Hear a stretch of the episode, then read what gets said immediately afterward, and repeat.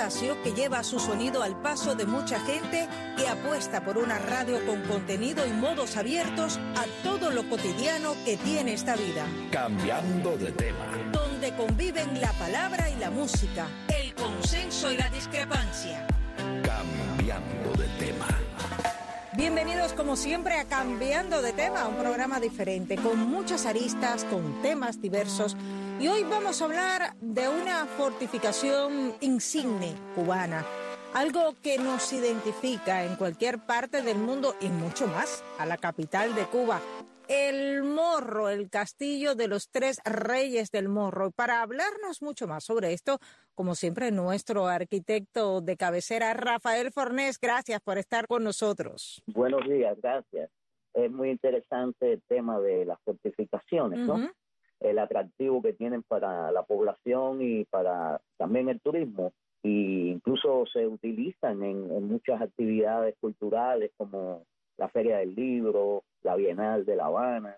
Ya son espacios de una magnitud y una importancia eh, y una jerarquía en la ciudad. Ajá. Que le, como tú decías, bien, es la identidad de, de Cuba y la imagen del morro, la farola y el castillo como tal se identifica con el símbolo de La Habana, ¿no? Y el cañonazo. Sí, sí, porque el cañonazo está asociado con la muralla. Claro. Eh, habían siete puertas en las murallas que fueron demolidas desafortunadamente, ¿no? Perdimos ese, ese patrimonio, pero las murallas tenían siete puertas y un pequeño foso, y a las nueve de la noche se cerraban esas puertas. Y era el anuncio de que la ciudad quedaba completamente aislada. Para protegerse, sobre todo, ¿no? Exacto, La Habana tiene una posición estratégica muy importante porque es el albergue de la flota. La flota que venía de Cartagena y de Veracruz se unen en La Habana y en, el viaje de regreso a España, ¿no? Ahí es donde hacen las últimas reparaciones, agua y se organizan para el viaje del retorno. Pero hablemos sobre todo del Castillo del Morro, que en muchas ocasiones, y quienes han visitado La Habana, es imponente verlo, ¿no? Donde está ubicado, como bien decías, evidentemente el faro del Morro que ilumina, pero sobre todo impresiona cómo permanece en el tiempo y además la utilidad que tuvo en el momento que se comenzó a construir, que no siempre fue de piedra, ¿no? Hubo varios momentos, hay hubo una especie de edificaciones, eh, desde un principio, ese promontorio, ese cerro, por eso se le llama el morro, ¿no? Tiene una importancia estratégica en la ciudad porque está en la entrada de la bahía, la boca de la bahía, ¿no? Ya empieza desde unos inicios a, a tener ahí una especie de alaya y una caseta y se va, va evolucionando la fortificación. Te digo, esto ocurre desde que Hernando de Soto, Hernando de Soto fue gobernador, ya está esta caseta que tiene unos 13 metros de altura, hay algunos dibujos grabados que muestran algo de eso, de una manera un poco inventada también, ¿no? Pero realmente el castillo como tal, que ¿no? El castillo, los tres reyes magos del mundo, me gusta decirlo así completo, ¿no? sí, claro. Este castillo se empieza a construir en 1589 y realmente se termina en 1630, o sea, es una obra monumental y que lleva muchos años su construcción, ¿no? Sí.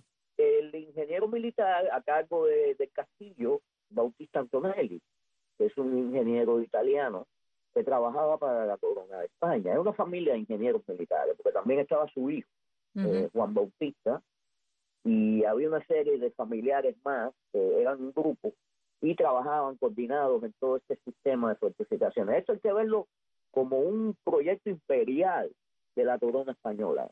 Tiene una escala, yo diría, continental, porque incluye todas las ciudades periféricas, como Cartagena, Veracruz, en Santo Domingo, también hay fortificaciones, Puerto en Santa Rico. Marta. Exacto, las de San Juan, por ejemplo, son las que yo más conozco, no conozco las de Cartagena, pero las de San Juan son muy parecidas a la de La Habana. Es el mismo sistema, inclusive. Es una entrada de una bahía, en un promontorio, el cerro, el morro. eh, ahí está San Felipe del Morro. eh, tiene la misma fecha de construcción que la de La Habana y es el mismo ingeniero militar eh, asociado mm, con Cristóbal de Roda, que era primo de él también. Claro. Entonces son italianos que vienen a, a trabajar en estas obras de ingeniería, ¿no? Es una obra monumental realmente y es impresionante su plano, ¿no? Cómo se adapta poligonalmente, es muy orgánica a la topografía. O sea, hay otras fortificaciones que tienen otro diseño un poco más ideal, ¿no? De, una manera, son, o sea, perfectamente cuadradas, con los baluartes, ¿no? Esta es una, una eh, certificación completamente orgánica y se adapta a la topografía y también es impresionante como la piedra, la roca, se convierte de pronto en el lienzo de la pared, de la muralla, ¿no? Eh, y es como si saliera de, de, abajo de la tierra, ¿no? Este imponente castillo que es impresionante, tiene unos fosos increíbles, ¿no? Y bueno, siempre ha jugado un rol de importancia. Claro. Joaquín Bay, que es un gran historiador, arquitecto, fue decano de la Universidad de La Habana, es graduado de Cornell University, es un, gran arquitecto. Los pone juntos al morro y a la punta. O sea, no se puede separar el morro de la punta. Son obras que se comenzaron a la vez y, y paralelas, una a cada lado del canal de entrada de la bahía. Claro. Porque son obras complementarias. El mismo sistema ocurre en San Juan. Es un sistema estratégico militar de, combate, ¿no? En San Juan tenemos a San Felipe del Morro y en el otro lado del canal de entrada tenemos el Cañuelo. bueno, el nombre original es el Fortín de San Juan de la Cruz, que es una especie de fuerte pequeño cuadrado. En La Habana tenemos la punta, el famoso castillo de la punta, que es medio cuadrado, pero está de una manera como un paralelogramo, ¿no? un cuadrado perfecto. ¿no? Oh, ya. Pero más o menos tiene esa orientación con los cuales de las esquinas, ¿no? Sí. Pero este tipo de fortificación, en primera había una, una cadena que, que, cerraba la bahía también. Claro, de un lado al otro, claro, por supuesto. Sí, para impedir entrar a los cuartos. Hay, hay dibujos antiguos donde se ve esa cadena presentada, ¿no? Uh planos, ¿no? Y, o sea, existe una conexión entre las dos orillas, ¿no? Porque bloquean de esta manera la entrada de la bahía. El morro, básicamente, hay incluso dibujos fantásticos que muestran los cañones, pero recuerda también que morro tiene dos adiciones, que es la pastora y los doce apóstoles, que son baterías. O sea, a nivel de tierra, a nivel bajo, tiene las baterías de la pastora y los doce apóstoles, que son doce cañones que están enfocando ahí defendiendo eso, que son impresionantes, esos doce apóstoles. un nombres interesantes, que son apóstoles, pero son cañones. Claro, claro, precisamente, pero además porque eso lo que hacía era que ese tipo de fortaleza fuera un poco más inexpugnable, ¿no? En, el sentido Absolutamente. que lo imagínate, era la, era la fortificación más importante de, de las Américas. Y bueno, constante ataque de piratas, y bueno, después del ataque inglés. Claro, la toma de La Habana por los ingleses, por supuesto. Exacto. El morro juega un papel importante en esta epopeya, ¿no? Pero bueno, es importante lo que quería explicar, que tipológicamente estas fortificaciones funcionan con, con complementos, ¿no? Que es el, el castillo de la punta y el castillo de Morro viene siendo como un solo castillo, es lo que quiero eh, significar acá, ¿entiendes? Sí. Entonces, eh, lo mismo ocurre en San Juan que es maravilloso, son impresionantes las, las, fortificaciones. Por supuesto. por supuesto. Eh, incluso, eh, bueno, la cabaña es después de 1774, es después del ataque inglés, ¿no? La cabaña, que es uno de los más grandes de América, yo diría que es más grande, está ahí compitiendo con el de Cartagena de India, pero es muy extenso la cabaña, pero es posterior al ataque inglés, ¿no? Y es una edificación complementaria. Ya Antonelli había advertido del peligro de no fortificar esa zona donde está la cabaña. Y precisamente por ahí entran los ingleses. Ellos entran por detrás. Ellos desembarcan en la playa de, del Chivu y atacan por detrás. Acampan en Cojima, que está un poco más al este. Entonces después entran por detrás y logran con sus zapadores abrir una brecha y penetrar en la fortificación. Claro, que era donde estaba, digamos, el punto flaco que tenía, ¿no? El talón de Aquiles en ese momento. Se cuelan por una brecha con zapadores y se mete por ahí, se meten las tropas y toman la una. Eso fue duró 40 días el sitio. La operación es una operación eh, increíble, ¿no? Hay grabados maravillosos y pintura. Yo vi estos grabados en el Museo Colonial que hay aquí en Miami, recientemente, ¿no? Es una serie de grabados del ataque inglés donde muestra esa batalla, ¿no? Este sitio. Eh, habían 28 navíos de guerra, pero habían 145 buques transportando cosas, ¿no? 10.000 soldados y alrededor de 4.000 esclavos estaban en esta contienda. Sí, una operación grande para la época. Sí, sí, bueno, tomaron Enorme. definitivamente, la tomaron y estuvo bajo el, imperio inglés eh, con la bandera y todo en el morro. O sea, el morro tuvo la bandera española y la bandera inglesa y la norteamericana y después la cubana. Claro. o sea, ha tenido varios blasones, ¿no? Y también tiene un sistema de señalizaciones muy interesante. Eso es algo que, ellos tienen un sistema de banderas que tienen unos significados, ¿no? Se pueden leer, son símbolos marítimos. Entonces anuncian el barco que entra, el país a que pertenece el barco, el tonelaje que tiene. O sea, hay una serie de, lenguaje a través de banderas y señalizaciones ahí mismo en la caseta del, del que muestra toda esa, toda eso porque La Habana es una ciudad muy marítima incluso las, las casas habaneras, muchas tienen unos, como una especie de torre que da acceso a la azotea y tienes razón, tienes razón, sí. Right? Eso es de origen árabe también, ¿no? Pero esas torrecillas permitían, bueno, de una manera disfrutar también la brisa nocturna, ¿no? Claro, eh, necesaria, necesaria en el Caribe. Pero de, también permitía avistar los buques que estaban llegando. Entonces, tú sabes, tú, eras incluso un noble o lo que fuera, tenías tu palacio y estabas ahí arriba y mirabas y decías, ah, mira, vino, ya llegó el barco de España o llegó el barco de cualquier lugar, ¿no?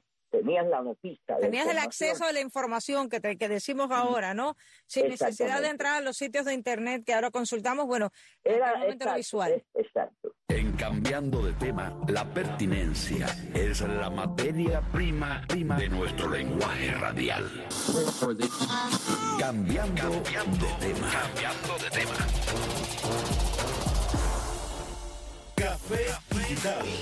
El repaso de la semana a la lista de las noticias más importantes sobre ciencia y tecnología. Café Digital, lo mejor de la semana de la ciencia y las nuevas tecnologías. Café Digital, un programa donde la comunidad científica y tecnológica tiene su lugar. Café Digital. De lunes a viernes a las 9 de la mañana. Por esta Radio Martí y a través de radio televisión martí.com. Venezuela hoy. Un análisis profundo sobre la situación actual que vive el pueblo venezolano. Venezuela hoy. Conducido por Alejandro Marcano Santelli. Vamos a analizar el tema Venezuela. Vamos a analizar por qué Venezuela se ha convertido en un tema importante para los Estados Unidos. Venezuela hoy. Lunes, miércoles y viernes a la una y 30 de la tarde. Por las ondas de Radio Martí y a través de Radio Televisión Martí.com. La voz. Barcelona. El lenguaje humano. Los efectos. El lenguaje de las cosas. La música. El lenguaje de las sensaciones.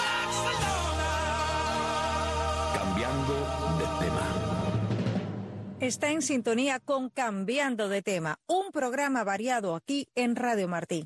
Rafa, y ahora te voy a hacer una pregunta porque mencionaste este sistema de banderas, de aviso. ¿Ese sistema solamente se da en el Castillo del Morro en La Habana o tú lo has podido comprobar, por ejemplo, en San Juan? No lo sé. no tengo idea, no tengo idea. Interesante tu pregunta, muy interesante. Yo tenía incluso un librito que tenía la, los significados de las banderas. Ah, o sea, como la traducción de lo que significaba. Sí, el lenguaje que te utiliza, por sí, una agenda, por ahí tenía algo de eso, pero no, no recuerdo. Y es buena pregunta, es probable que fuera eh, un sistema que se utilizaba en, en las otras eh, colonias también, es probable, es probable, es algo sin duda medieval, ¿no? Claro. Una tradición eh, medieval, pero muy linda, ¿no? Como hablabas del cañonazo también, ¿no? Eh, que también es un, elemento interesante de, de, cómo esa ciudad entera se, se duerme, ¿no? sí, eh, el, cañonazo de las nueve en La Habana yo creo que es algo histórico. Todo el mundo esa hora está pendiente de lo que pueda suceder en el Castillo del Morro durante siglos. Los habaneros lo han seguido. Bueno, yo te digo, yo soy habanero del Vedado, de Cojima. Eh, en el Vedado se oye el cañonazo. En el Vedado se oye. O sea, tú andabas por la calle caminando y, de pronto te dices, ah, son las nueve, sin mirar el reloj. No había necesidad. Las nueve de la noche, te quedaba tiempo para seguir eh, o regresar. Era, era, interesante, son como las iglesias en Roma que te baten campanas y, y te están dando un horario. ¿no? Es muy interesante la, que se haya mantenido esa tradición también. Ahí hay una, ellos hacen un show ahí con, con los eh, vestidos militares originales de los españoles y muy interesante. Ahí hemos llevado incluso a los estudiantes y es un, turístico sin duda. Lo, lo hacen en la cabaña, el, la ceremonia, ¿no? Y ahora te, te voy a hacer mucho más porque, claro, el Castillo del Morro eh, la utilización que se hizo, bueno, evidentemente como fortaleza, pero en un principio eh, los constructores, eh, los estrategas de la construcción del Castillo del Morro también decidieron crear en ese momento cárceles, ¿no? Para poder tener a las personas, o eso se añadió después. Y quiero que me hables incluso mucho más de lo que sería el faro del Morro que es bellísimo, ¿no? Poderlo ver. El faro es posterior, ¿sabes? El faro es del 19. Es un añadido después. Es un añadido de, bueno, había una, ahí había como una especie de, de, atalaya y había, hubo, ¿sabes? Eh, de alguna manera, pero como como tal, como se configura, ¿no? Con esa es columna, realmente el faro es una columna dórica, bellísimo, es una, una pieza increíble, ¿no? Es de 1844. Uh y tuvo varios sistemas ¿no? de gas hasta que se determinó con el sistema actual que es, eh, más contemporáneo. ¿no? Claro, se va actualizando como todo. Exactamente. Y bueno, una columna impresionante, tiene 30 metros de alto. Es bastante alto. Pero está encima de una montaña, o sea, de la, una de las elevaciones más altas de la ciudad.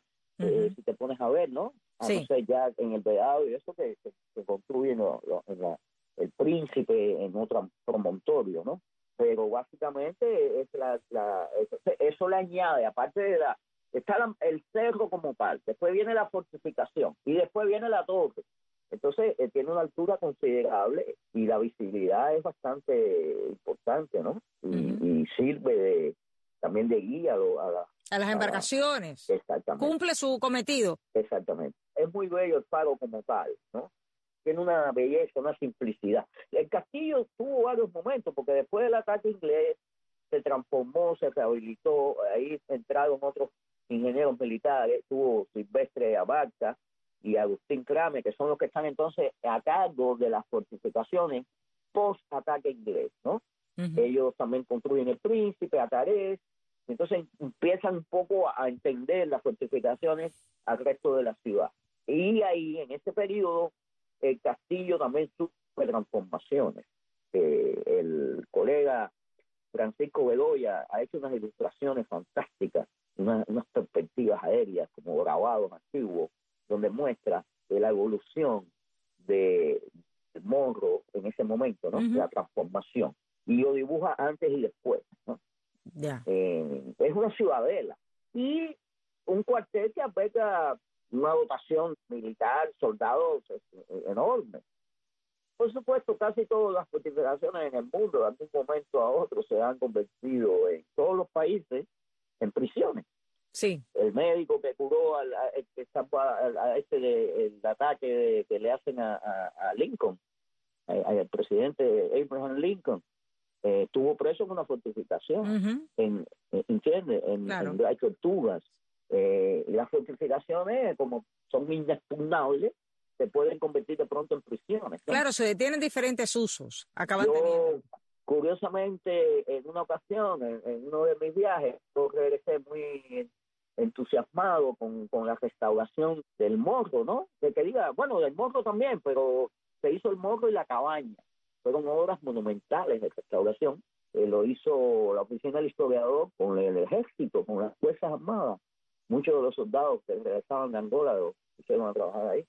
José Capello, que era el, arquitecto a pie de obra, un arquitecto brasileño, amigo, falleció, pero estuvo a cargo de todas estas obras. Y realmente después han tenido eh, aspectos cuestionables, ¿no? Ya. Pero sin duda, recuperarlas y darle un uso eh, es algo muy interesante que ha ocurrido con ellas. Realmente se le han hecho algunos restauros que han afectado la piedra. O sea, es algo increíble que en la contemporaneidad nosotros a veces usamos productos y, técnicas que no corresponden con... Que no se respetan, claro. Y hacen más daño que los 500 años que pueden tener, o, o, 300 años, lo que sea. Pero bueno, son obras monumentales y de alguna manera se, se mantuvieron. Y yo contándole a un amigo en una reunión, me dice, sí, sí, yo lo conozco muy bien, yo estuve preso ahí eh, varios años. Fíjate. Y digo, oh my God. Hay una película también, la de la vida de Fernando Arena. Sí. Eh, antes que anochezca, que aparecen imágenes ahí de las sí. mazmorras. Tienes razón. sí. Y bueno, en esta de Plantados, en la película Plantados también se muestra en un momento algo similar, ¿no? Claro, del hilo vida plana. Sí, porque... La mazmorra, las mazmorras de, de donde, donde... Pero son cárceles que van desde el Machadato, esas cárceles, ¿entiendes?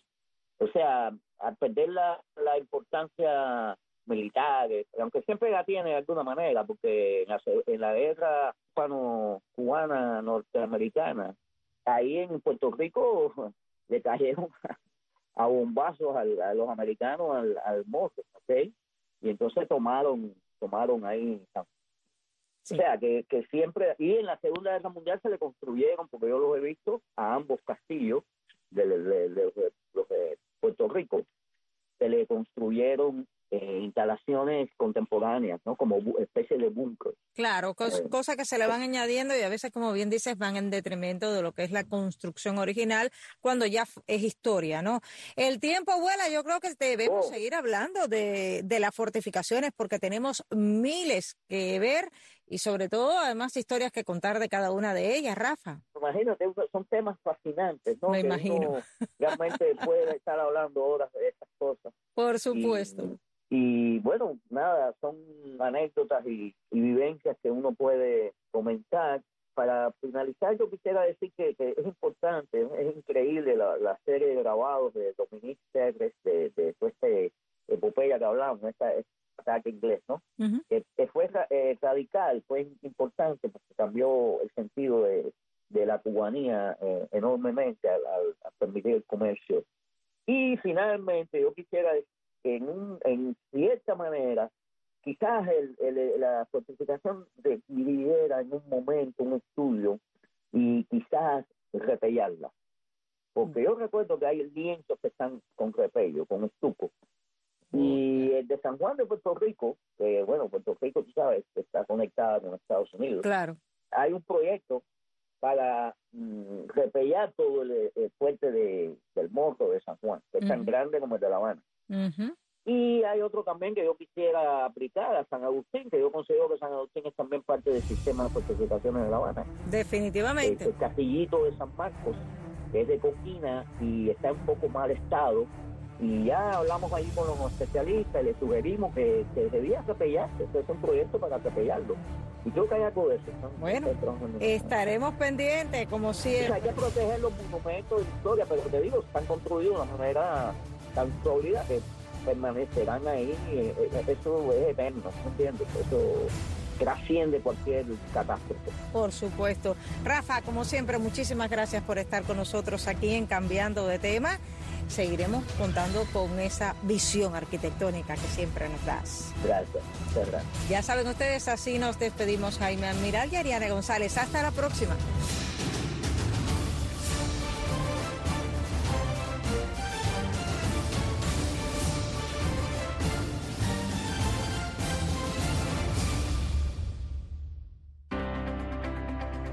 Prensa Libre. La voz de los periodistas independientes de la isla y del Colegio Nacional de Periodistas de Cuba en el exilio. Prensa Libre. El análisis y el debate por la libertad de Cuba. Prensa Libre. Los sábados y domingos a las 8 y 30 de la noche por esta Radio Martí y a través de Radio Televisión Martí